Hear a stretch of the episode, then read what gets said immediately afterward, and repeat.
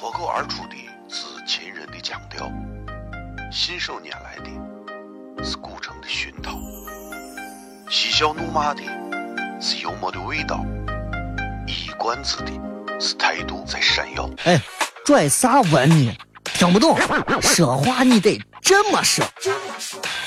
哎哎哎哎哎哎哎！北京有个郭德纲，纲正正正正但是有个叫李波，西安西安。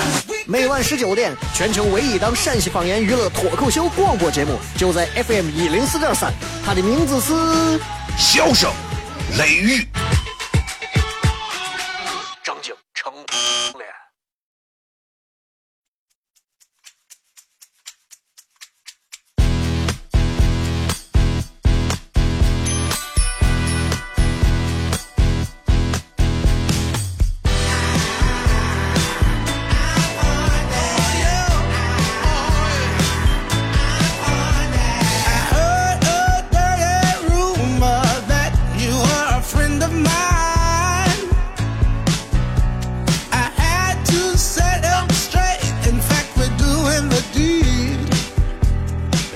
各位好，这里是 FM 一零四点三西安交通旅游广播，在每个周一到周五的晚上的十九点到二十点，小雷为各位带来这一个小时的节目，笑声雷雨。各位好，我是小雷。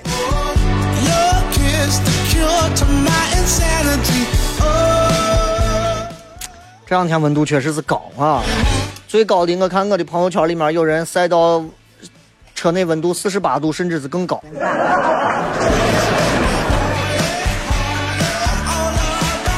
这么热的天气里头，还是希望大家稍微的控制一下自己在这个冷饮方面的一个摄取啊，不管是吃冰镇的西瓜、冰镇的水果、冰镇的这个饮料、喝冰镇的饮料，或者是喝冰水啊，还是要控制。虽然想起来很爽，但是其实你会发现越喝越渴，越喝越渴，而且越喝越痛苦。所以要提醒大家，这个、这个、这个、这个、这个人体啊，真的，你进去多少寒气，最后它要通过身体把它转化成一个。把这个寒气去除掉，其实非常伤身体的。当然，年轻娃无所谓，年轻娃火气大。但是你你你老了，你反正哎，这后你随便。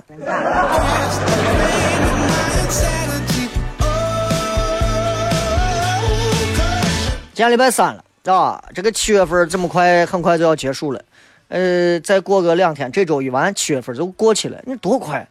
这一年的时间，咱在节目上随便每天聊着，每天谝着，都快过来都七个月都过完了。你想想，你说这可怕不可怕？你说这这这这个样子的话，你说咱，咱，咱离咱咱离对吧？就很多东西就，所以我跟你说，所以我跟你说，人生在世，人家常有一句话，很很多人认为这句话是享乐主义，我认为一点都是，及时行乐。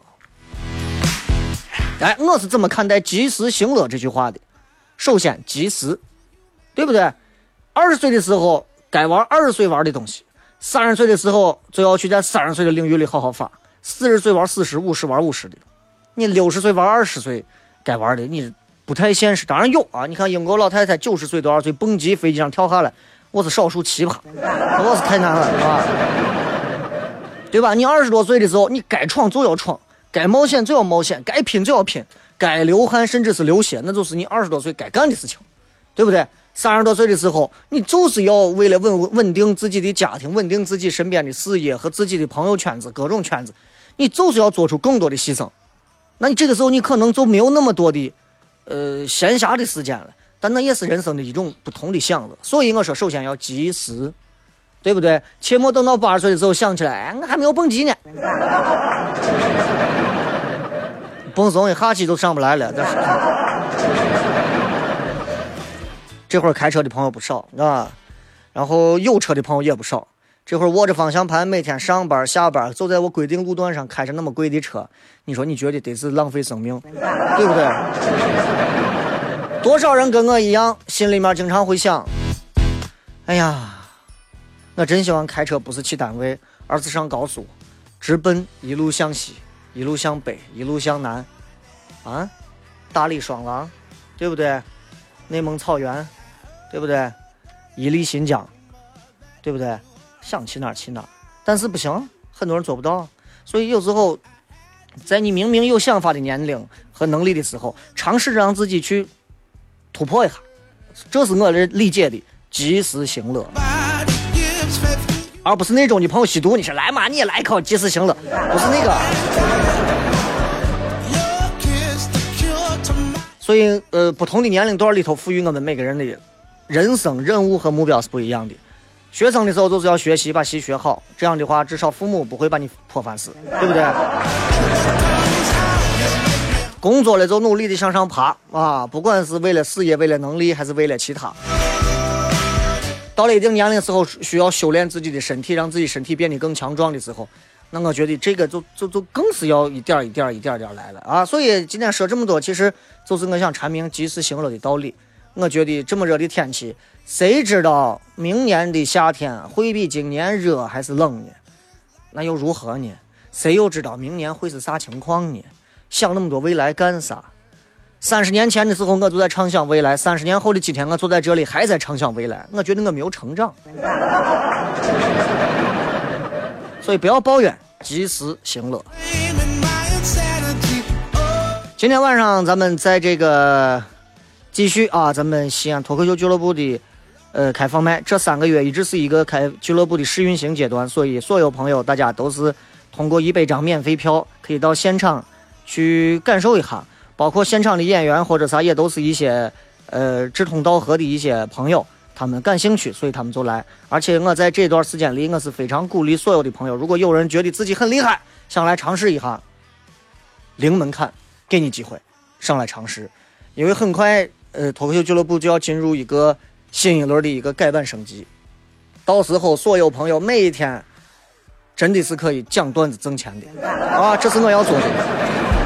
所以接下来的时间，我也希望，呃，今天晚上的朋友，大家到了现场之后啊，呃，喝点冰镇的饮料也好呀，或者是拿个扇子也好，反正自己凉快一点，大家开开心心的把这一个多小时过完，好吧？今天晚上，嗯，我还是在亮啊，在质不在量，所以希望能够给大家带来一些精彩。同时，根据情况看，我要考虑我会不会也上场给大家骗一会儿，好吧？再一次感谢各位的收听以及参与。虽然笑声雷雨还没有结束啊，但是你们还是稍微的补充一下水分。马上回来开始正片儿。脱口而出的是秦人的腔调，信手拈来的是古城熏陶，嬉笑怒骂的是幽默的味道，一冠子的是态度在闪耀。哎，拽啥文呢？听不懂，说话你得。这么说。哎哎哎哎哎哎哎！北京有个郭德纲，张张张张张张有个叫李波，可西安呢。每晚十九点，全球唯一档陕西方言娱乐脱口秀广播节目，就在 FM 一零四点三。它的名字是《笑声雷雨》。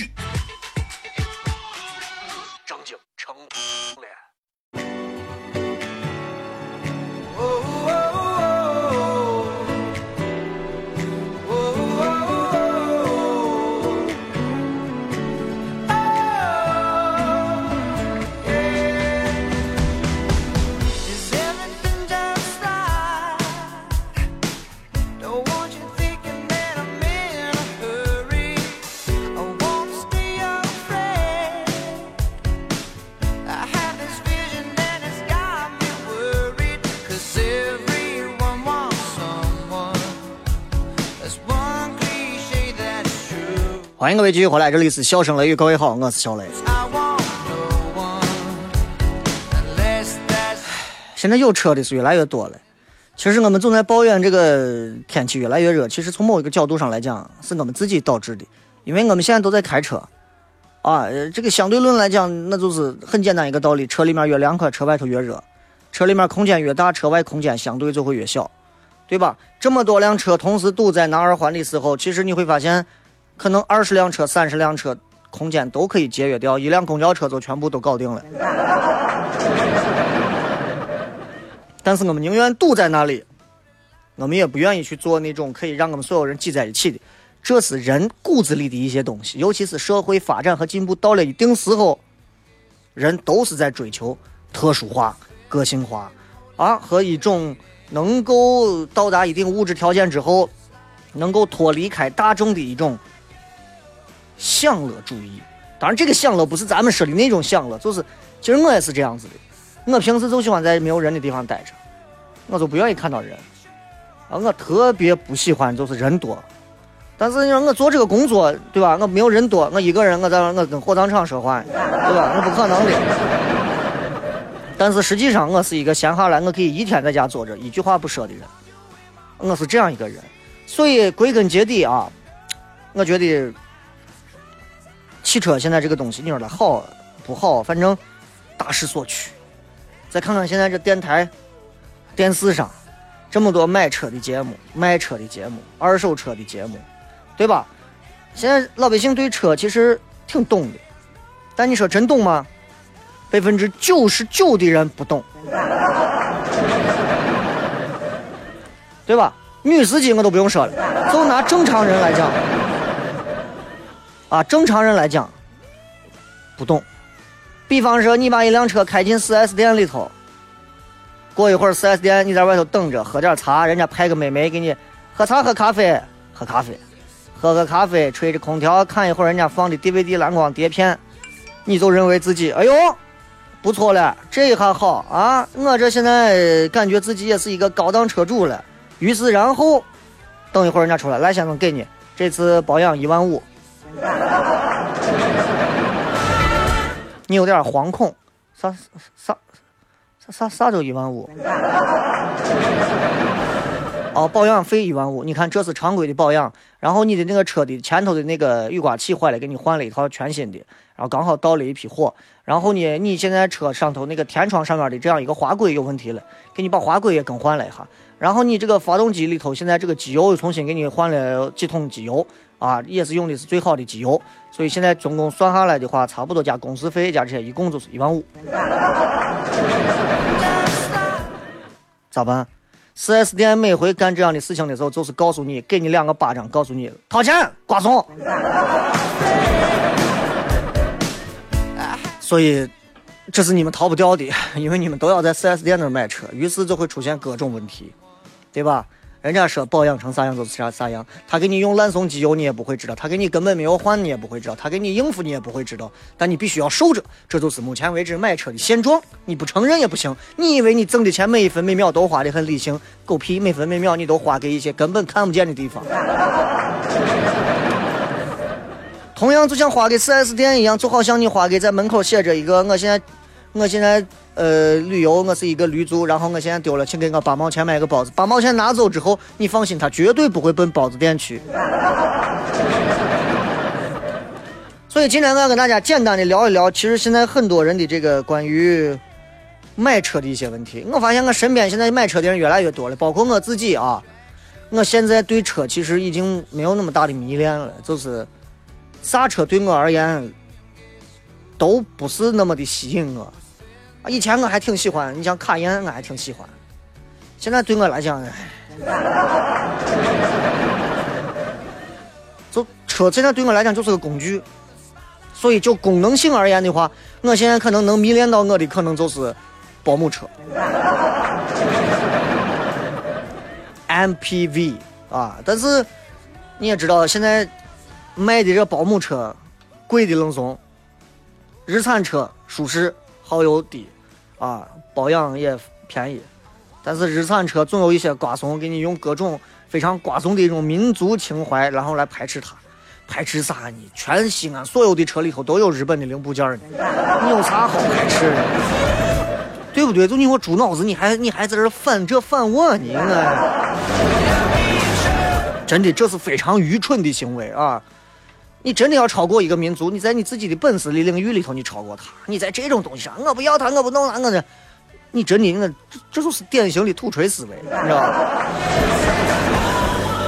所以，我其实考虑买车的话，我可能也会考虑在 MPV 这个车型里头去看一下。但对于我来讲，大多数的人买车可能不一定有我比较理性，甚至很多人会掉入到一些所谓的盲区、盲点或者误区当中。比方说，我一个伙计，他媳妇儿啊，那天给我打电话，小来，你这认识认不认识 4S 店的或者哪儿的？我说我呃认识，能不能帮我问一下现在那个车多少钱或者咋？然后他给我说了一个车，然后他说他要花这个价钱，我说可能有点悬，啊，我说你可以买一个，我说了一个比较国产，然后和一个日资的，他说我不看我国产车烂怂啊，日本车咱瞧不上，啊，咱有情怀，我就喜欢这德系车，我觉得德国人坐车好，德国的车就是好。很多人都是这么说，包括现在开车，你们在听节目，你们也会这么说。但是，这都是一个最大的误区。哪个国家的车好，哪个国家的车不好？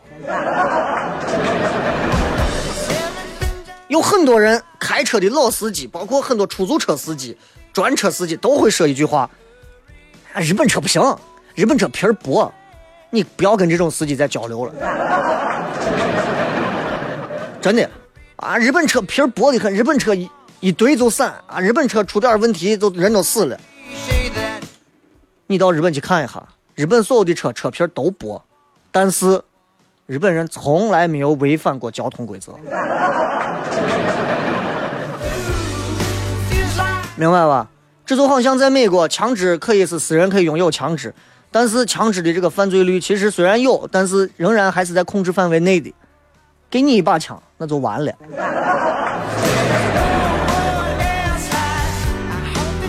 咱不能否认，人家有的品牌比较注重质量，细节抓的相当狠，所以包括某些品牌底下的车型比较靠谱，大家可能买起来比较放心。包括你现在到 4S 店常买的我几个牌子，一问加价卖，一问加价卖的，4S 店跟爷一样，一问是加价卖的，一问这车多少钱？三十万，加价五万才卖，三十五万卖你，凭啥加五万？现在都加，要脸不？不要脸，对吧？但是，虽然说大家买某些国家的车可能放心，但是你把一个品牌归功于是某个国家的车，然后去论证那个国家的车都是不错的，挂着。那现在开沃尔沃的，记住那都是吉利的。所有开路虎的，记住都是印度的，我塔塔的。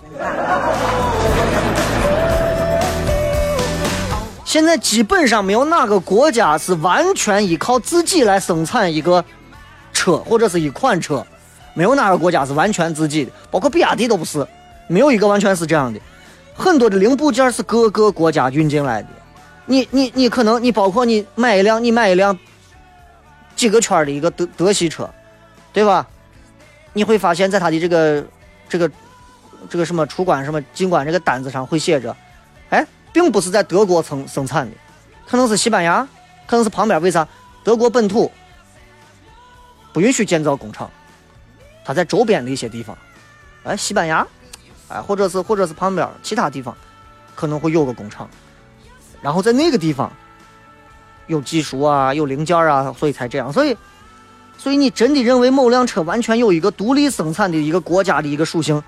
单纯，说好听是单纯，说难听是白痴。真的，你咋能这么想？有人说美国美国的车耗油啊，但是你要知道，如果你真的了解的话，很多别克车车主会觉得呀，美国车耗油的很。但是现在福特包括通用好几个车，人家真的现在比日系车省油，真的。也有人说德国车。注重品质，对吧？大众、宝马经常也召回啊，是吧？最简单的包括像速腾，对不对？要是美国车安全，对吧？那你看日本的那个斯巴鲁，对吧？还有丰田的某些车，他参加那个汽车的碰撞测试的时候，成绩照样很好啊，对不对？关键看你咋开，你要胡开，你硬往拉土车上怼，对不对？包括现在有人，嗯，小赖，你现在帮我问一下那个地方哪个车呀？我就想买那个车，我觉得那个车现在卖的好的很，那个车一定好。呃，有的车销量好，很多人一定觉得那是一辆好车。不是好车能有那么多人买吗？或者加价车一定是好车？我举两个例子，啊，一个例子就是现在常见的 SUV 的一个车途观，途观就是加价卖的。所有能买途观的人，一定都是奔着一个很多人都买这辆车很好，神车，2.0T 的排量能如何如何都买。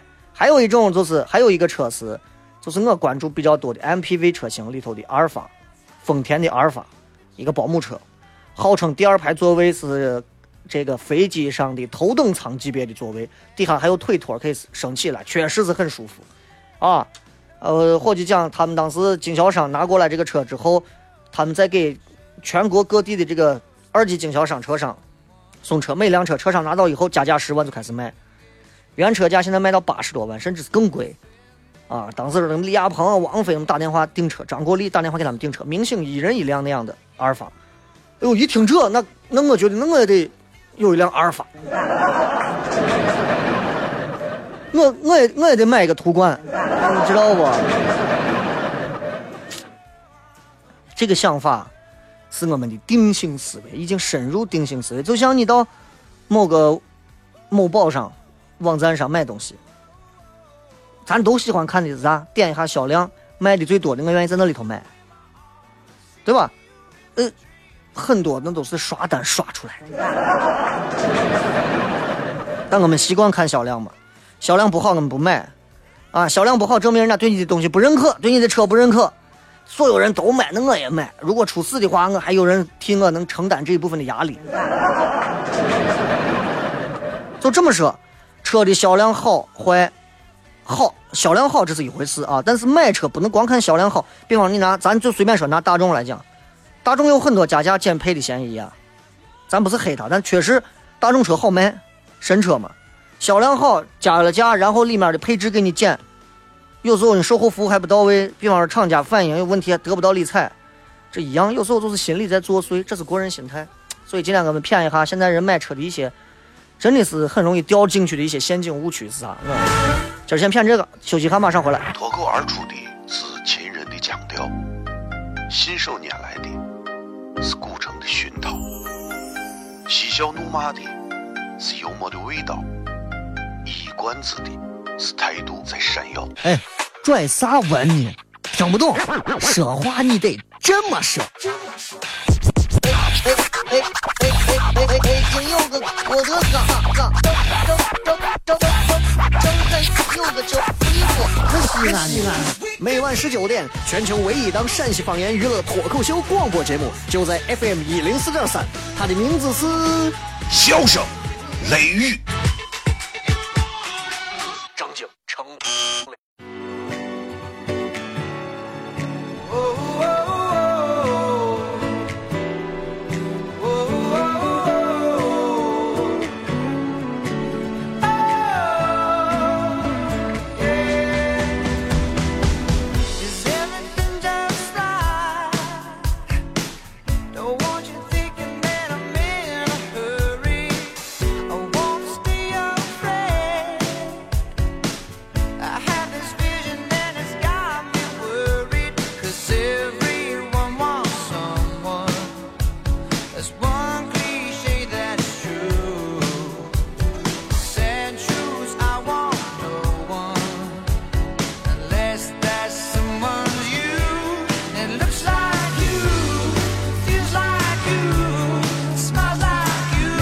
欢迎各位继续回来，这里是笑声雷雨，各位好，我是小雷。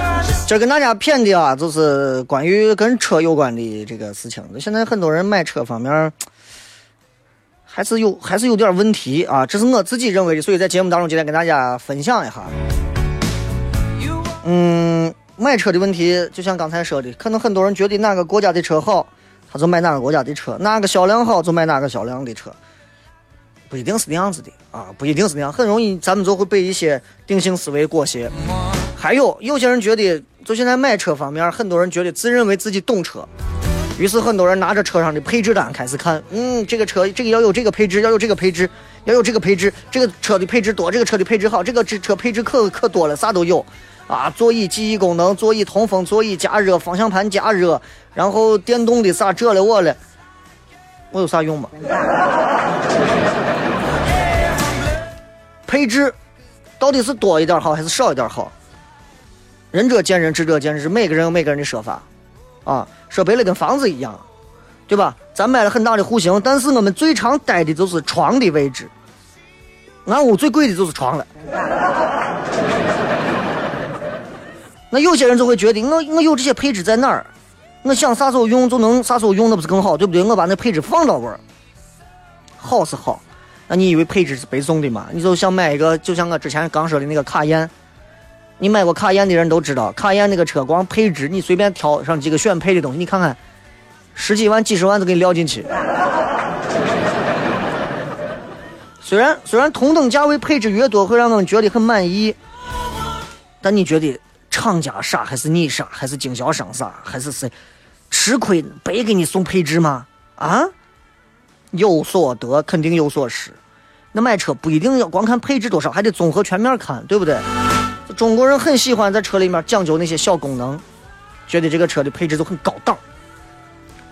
有的车一下车之后啊，座椅自动滑开，方向盘自动落下去；有的车一下去什么大灯回家功能；有的车啊无钥匙启动，启动无钥匙进入，各种功能。有啥好？就光拿一个按钮开一键启动，和拿钥匙开一样。我告诉你，拿钥匙开的车从来不会遇到过司机离开车就下去，车在外光发动着。你问那些一键启动的司机们，谁没有遇到过那样的事情？尤其车越高档，宝马、奔驰、奥迪，下车之后跟人家一谝，东西弄，一拿车关一窗，一关车门走了。为啥？因为他我车一下车摁一下钮熄火了，熄完火拿上就走了。车一离开，车钥匙一离开，车多远，车自动就锁了。这是我们那种统统钥匙在那拧的发动车的司机根本体会不到的。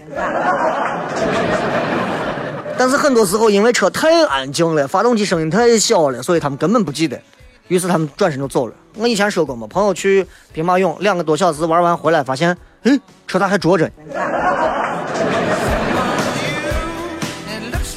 挂着。还有一些人啊，这个可能就相对专业一点。你们在汽车节目里听，我不是个专业汽车主持人，但是我也开了有三四年的车了啊。这个呃，以前的车一点五排量啊，也没有 T。我以前是一点五 AT，我想把那个 A 抠了。啊，你到你到各个 4S 店转，你就看你中就国人在里头逛的时候都是，咦，要买就买个带 T 的嘛，不带 T 的要我弄啥？那要带 T 干啥？带 T 的跑着美嘛。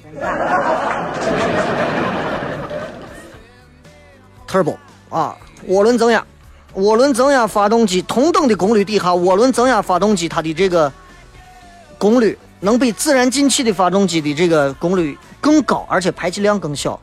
但是你要知道，这在这在很多专业领域，很多讲车的主持人给你们应该都讲过，因为涡轮它有一个迟滞的效应，所以它会增加的，反而它会增加的是油耗。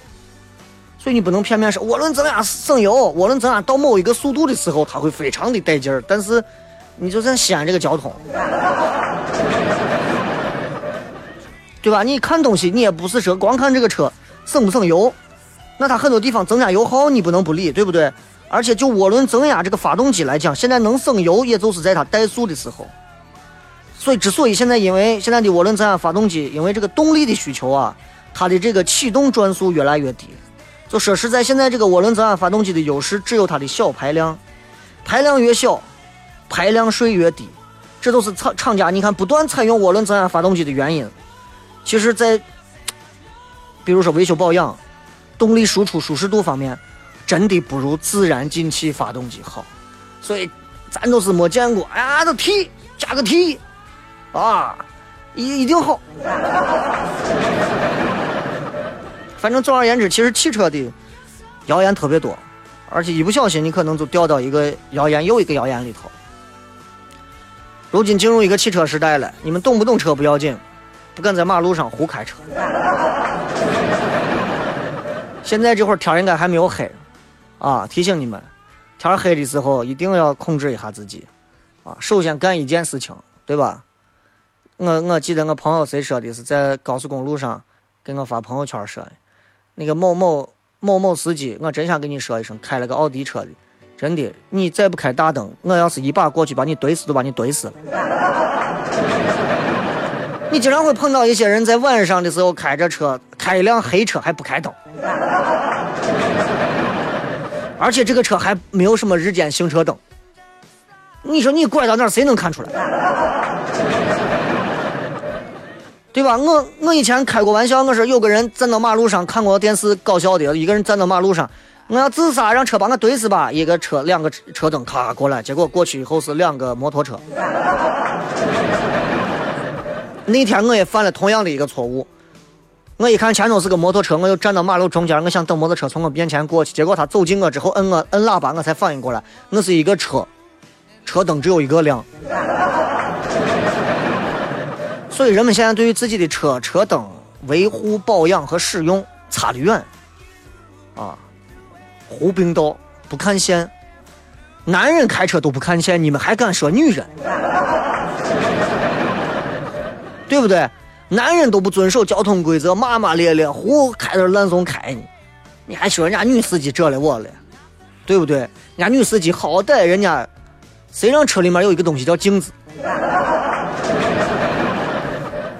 对不对？这就是女司机的没办法，所以各有利弊吧。今儿就先骗这么多啊！接下来咱们互动一会儿，有啥问题？最近这么热的天，有啥想吐槽的？有啥想跟小雷谝的？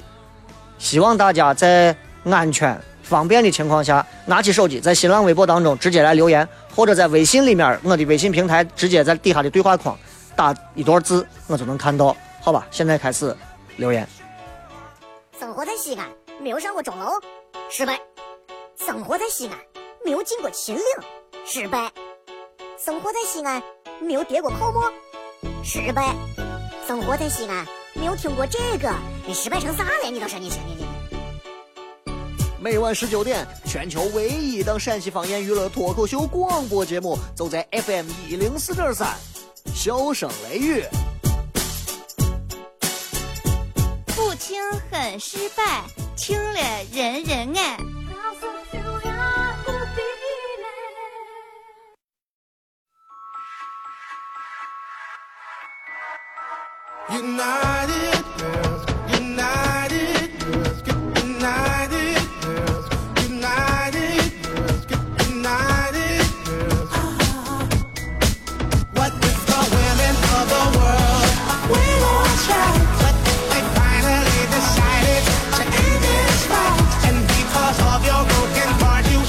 欢迎各位继续回来，这里是笑声雷雨，各位好，我是小雷。来看一下各位在微社区里面发来的信息。雷哥在我的鼓励支持下，我有一个同学终于自信的要报名参加脱口秀，所以哥给我说一下咋报名，我给他报一个。在这个两个微信号当中啊，直接私信给我，微信给我留下你的电话、性别、姓名、呃职业，呃就可以了。因为很多人给我留言过来说，雷哥我叫啥，我的电话是啥。我是干啥的？然后我想报名观众，我说观众就不要给我报名了，观众报啥名？天天说，天天说，这这都受不了了。这我说了，这一段时间近三个月的时间，全部是咱们西安脱口秀俱乐部的一个常规试运行阶段，用开放麦的形式让大家先做一个了解。三个月之后，我们会进入一个全新一轮的升级啊，然后。我会加强更多的吸纳观众的一个方式和方法，包括到时候如果你们如果带演员来，如果你们作为一个演员，雷哥我想去参加，我可以允许你带着你自己的朋友一起来，好吧？咱们先休息下，回来再片。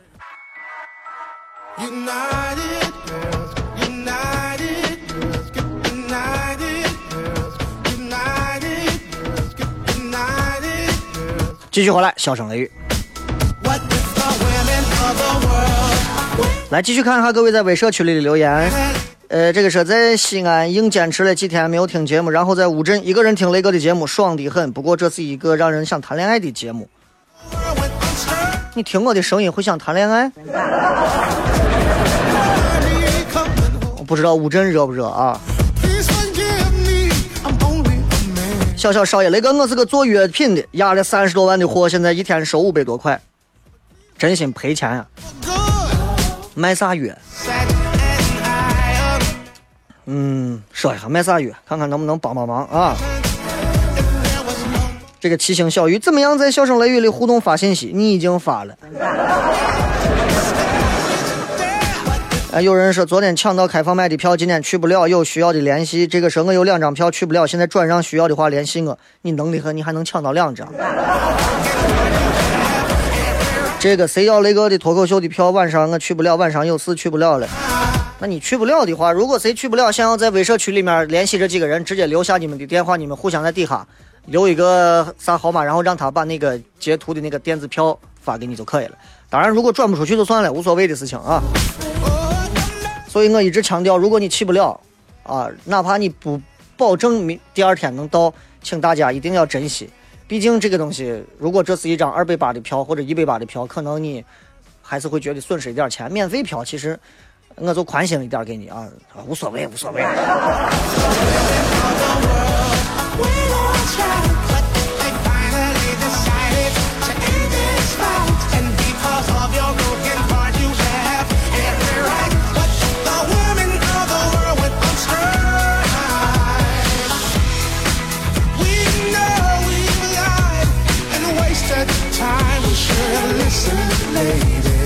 这个是。呃，上班在汉中，每天上班听了听雷哥的节目啊，然后感觉很亲切，时间过得也快。本来就是服务行业，自己也乐了，同事们也喜欢听了，都乐了。支持一下雷哥，谢谢。咱们这儿现在各行各业的都有。昨天俺一个做交警的伙计给我发了一整一个小视频，啊，东木头市。今天这会儿可能伙计正听东木头市卖烤面筋的拿了一个硕大的喇叭正在放这个节目。那要是这样，我替人家打个广告吧，来来瞧一瞧，看一看烤面筋，烤面筋啊，十块钱吃到死。哇！你看咱这个真的这个接地气的普及程度。我似乎在话筒的这边已经都弥漫出了烤面筋的阵阵的清香，你知道吧？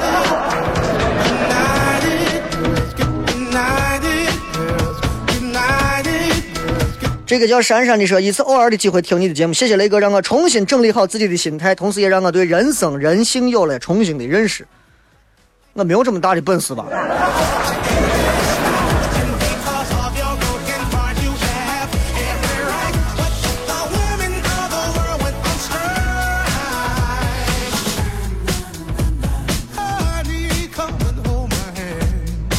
这个是我想找一个女朋友，给她世上最好的温柔啊！单身的滋味就像一杯苦咖啡，每天晚上回到家看到那个硕大的席梦思床，感觉有点浪费地方。你真的是没有谈过恋爱、结过婚？你告我告诉你，一个人睡床是我们所有结婚之后的人最向往的事情。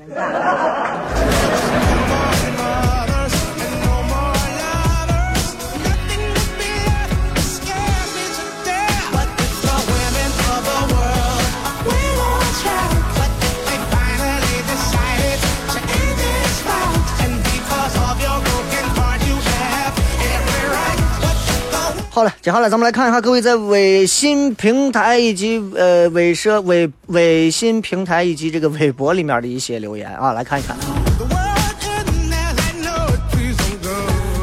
前天录说雷哥，我喜欢的那只学霸喜欢听你的节目啊，然后呃我就跑来听了，哈哈哈哈。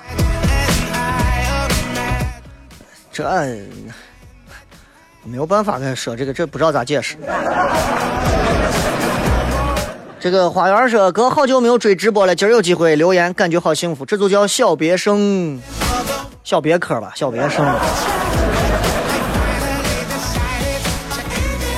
失血雷哥。都说男人都爱车，但爱车不一定要买车，买不买车根据实际情况决定。感觉平时出门公共交通就很方便，出远门高铁、飞机也很方便。有车的确方便，但一来存在一定风险，二来也是一笔不小的支出。说到底还是缺钱买不起车，继续骑着我的山地车超越在路上的各种豪车吧，哈哈哈。对，但是随着如果你的工作事业到了一定地步高度的时候，你你需要一辆车。有时候你知道很多谈生意的人。故意要买一辆好一点的车，并不是为了自己开，是为了蹭门面。知道中国人嘛。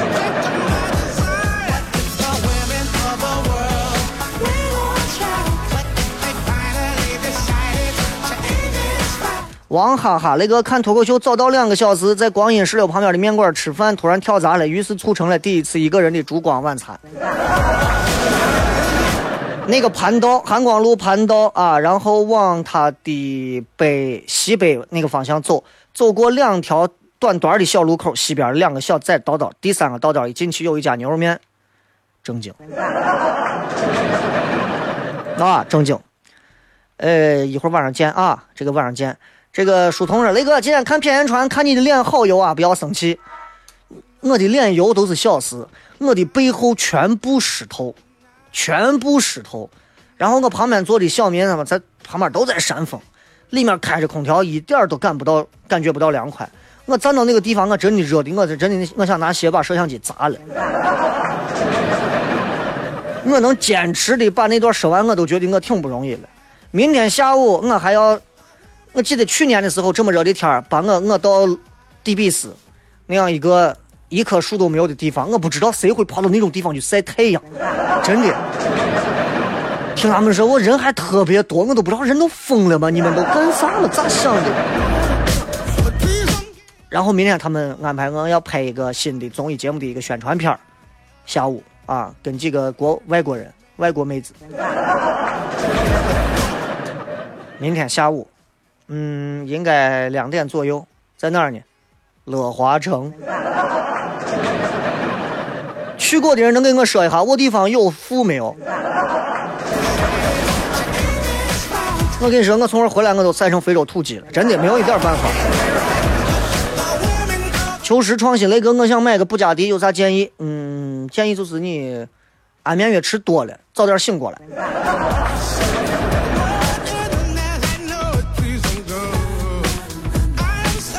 有人问杨凯跟贝贝在中午节目啊，杨凯最近休年假。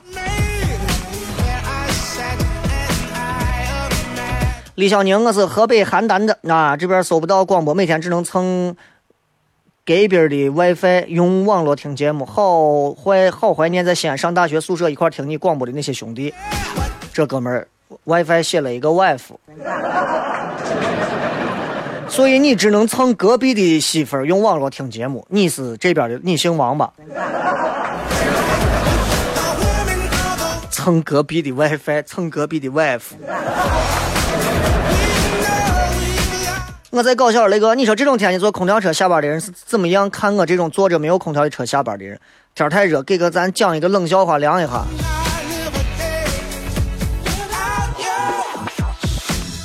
哎呀，这么热的天气里头，就是你说啥样的笑话能让大家感觉到冷？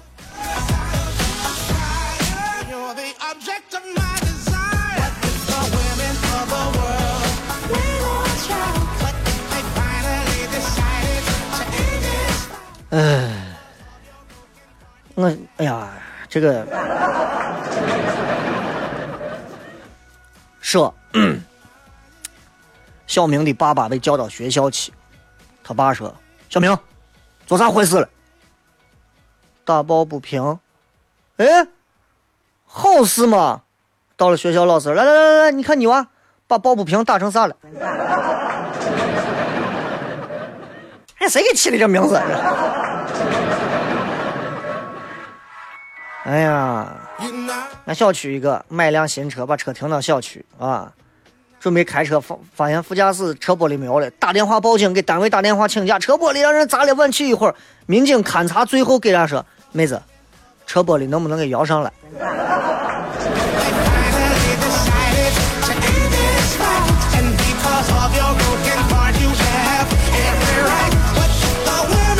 还有人在发要票，要票是靠抢的，要票你发来你的个人资料，你把你的血型发来都没有用啊！只有想要参加。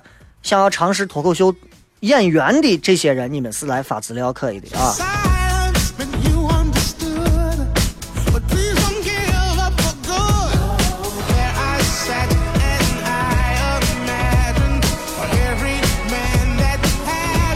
刘某人说：“听着雷哥节目，静静看着车窗外，想起了你，一个抛弃我了的男人。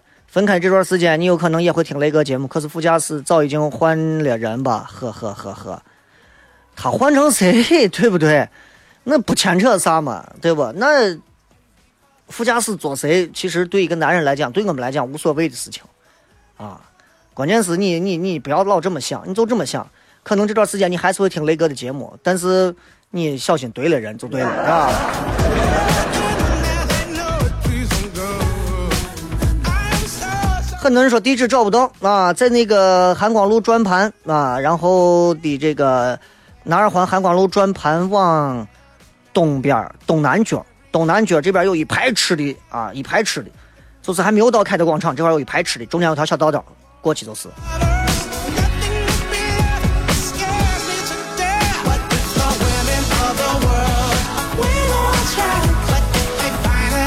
再次感谢各位收听今天的节目，这里是笑声雷雨，我是小雷。然后呢，接下来咱们休息一下，给大家送一首凉爽的歌。听完之后，我保证你至少脑洞可以是凉爽的。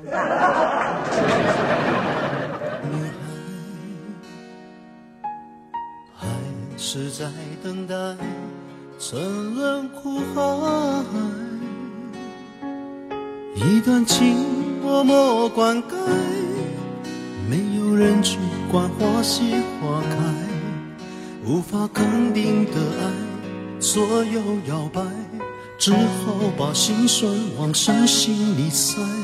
我是在等待你的回来，难道只换回一句活该？一个人静静发呆。